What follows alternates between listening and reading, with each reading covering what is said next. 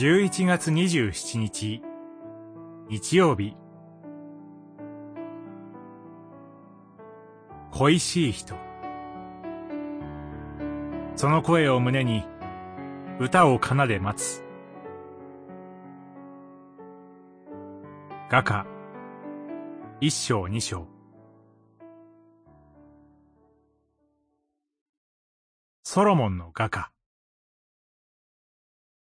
どうかあの方が、その口の口づけをもって、私に口づけしてくださるように。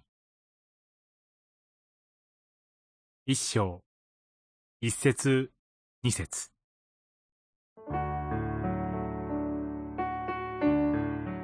主を待ち望む季節の中で、画家から聞こえてくる歌に耳を澄ませます。主旋律を奏でる乙女の声もまた、恋しい人の到来を待っています。カモシカのように、若いおじかのように、深い山へ帰ってきてください。乙女には予感があります。山を越え、丘を飛んで、今すぐにでも恋しい人が自分のところへ戻ってきてくれると。その姿は未だ見えないのだけれども、恋人よ。あなたは美しい、という、かつての優しい囁きが胸を埋め尽くしていて、ときめきはやみません。待つことは思うこと。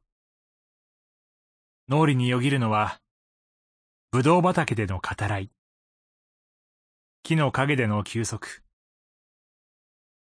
宴のような華やかなひとときのこと。恋しい人が自分のことを大切に思ってくれる理由は、未だに見つけられません。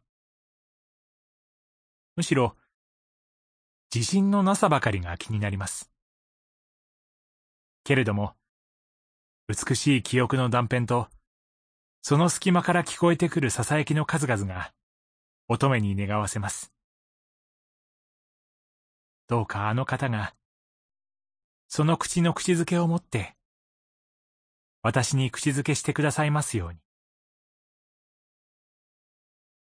二人の愛はその時、新しく始まり、完成するはずなのです。帰ってきてください。私たちも今、切実に主を求めます。すでに愛された記憶を抱きしめながら、御言葉との歩みに胸をときめかせながら、祈り、恋しい人をイエスよ。あなたの愛が嬉しくて、心には歌が奏でられます。そして、あなたを待ち続けています。